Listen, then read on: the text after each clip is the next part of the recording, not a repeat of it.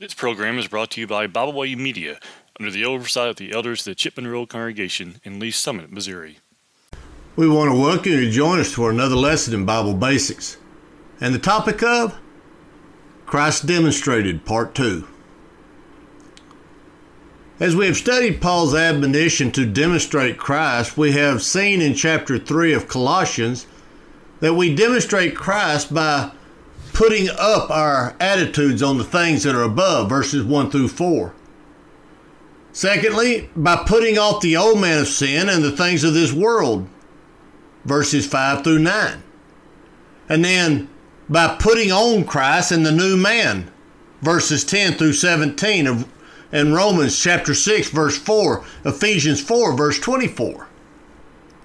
Now Paul is going to change the direction just a little bit and show how that Christians are to demonstrate Christ in our daily family lives verses 18 through chapter 4 verse 1. Aristotle is reported as saying that society stands upon three great pairs of mutual relationships the husband and wife, parent and child, master and slave. The only difference between Paul's teaching and Aristotle's is the application of the teaching. So let's quickly look at the application that Paul makes of these three great pairs of mutual relationships in the second part of demonstrating Christ by holy living. The second part of holy living is the people of holy living. The first section deals with the husband and the wife, verses 18 and 19. Wives are instructed to submit unto their own husbands. 1 Peter 3, verses 1 through 6 also uh, gives examples of this. Not to men in general, but to their own husbands, for he is the head of the family. Why? Because it was God's original design for the marriage union. Genesis chapter 2, verse 23 through 25. Her subjection is to her husband. Why? Well, it is caused by her husband's love for her. Verse 19. Subjection is a voluntary response due to his love and care for her. And Paul says to do so as it is fit in the Lord, verse 18. 1 Corinthians 11, 3 and Ephesians 5, 21 also follows this same uh, context. Paul then directs husbands to love their wives, there in Colossians 3, verse 19.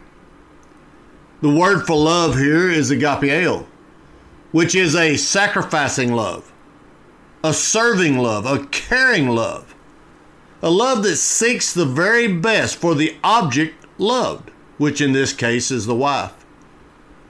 With this kind of love, there is never any tyranny, cruelty, selfishness, or unkindness. A man loves her as he would love his own body because that's exactly what she is. One is never bitter toward their wives. A.T. Robertson states, It is useless to call your wife honey if you act like vinegar towards her how true this statement is. Men, you want your wives to submit to you, to love you, and to take care of you and you only?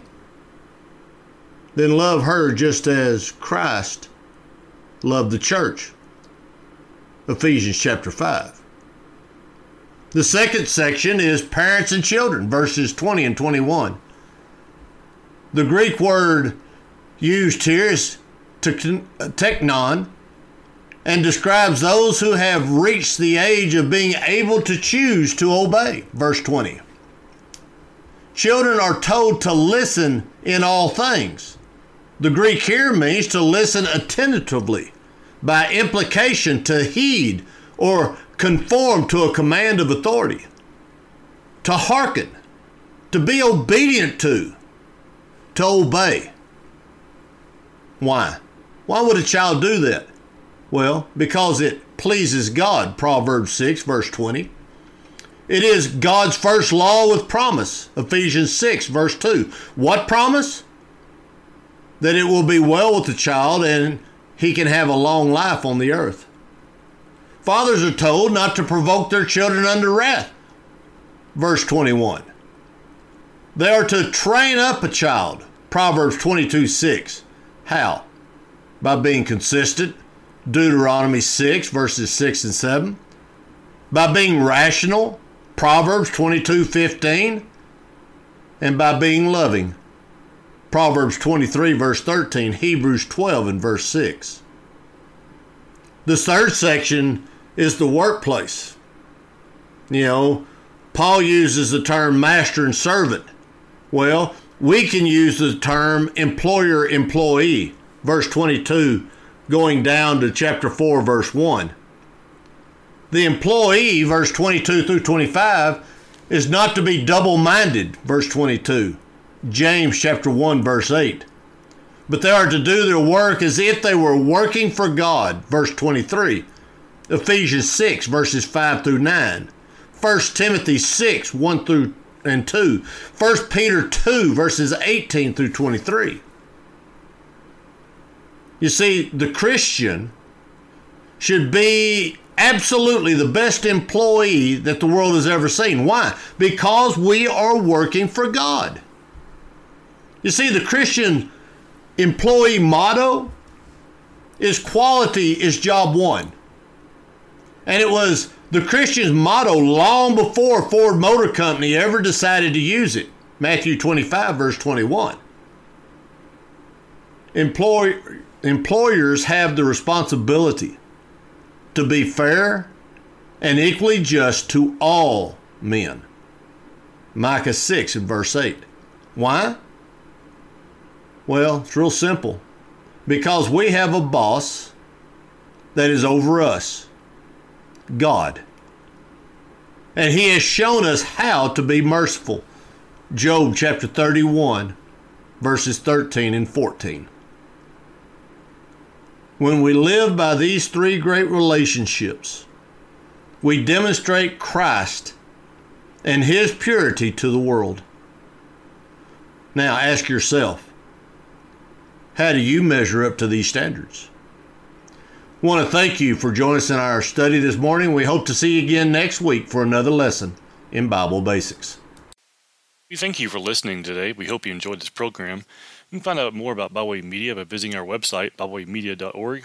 You can find all of our podcasts on all major podcast platforms. As always, we thank you for listening.